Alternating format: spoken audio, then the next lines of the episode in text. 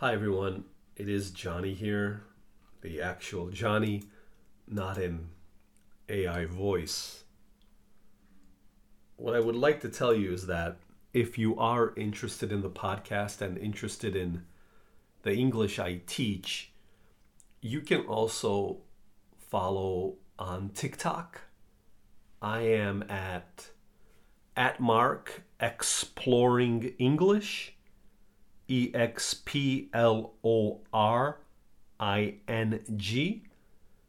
English, Exploring English. You can search that on TikTok and my face will pop up. Let's do an episode together. Episode 17, Navigating Change at Tech Innovations. Today, we are going to look into expressions about handling change and conflict in the workplace. So the setting is, it's a period of transition at Tech Innovations. The company is shifting its strategy, which is going to affect the entire team. So let's look into the dialogue. The scene is an emergency team meeting. Alex starts. Team, we are facing a change of pace with the company pivoting to a new strategy. Jenna, this shift could rock the boat. The team is already unsettled. Mike, true, but finding common ground on our approach can help us navigate smoothly. Alex, exactly, Mike. We need to think on our feet and adapt quickly. Agreed. Let's collaborate for a seamless transition. Alex, great. We'll reconvene tomorrow to discuss our new direction. Okay, so obviously the company is looking to shift its strategy. The first expression there, change of pace.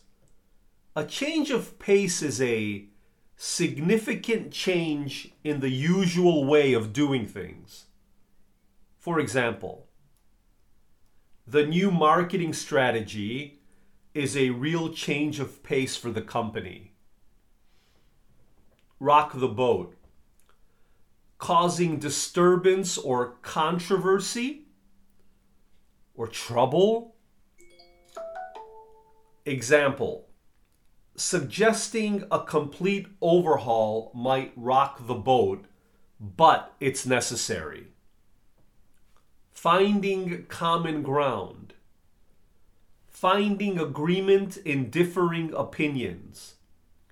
Maybe we don't agree, but we need to find at least some kind of common ground, some shared point of agreement from which we can build a dialogue or a conversation leading us to success or reaching our ultimate goal.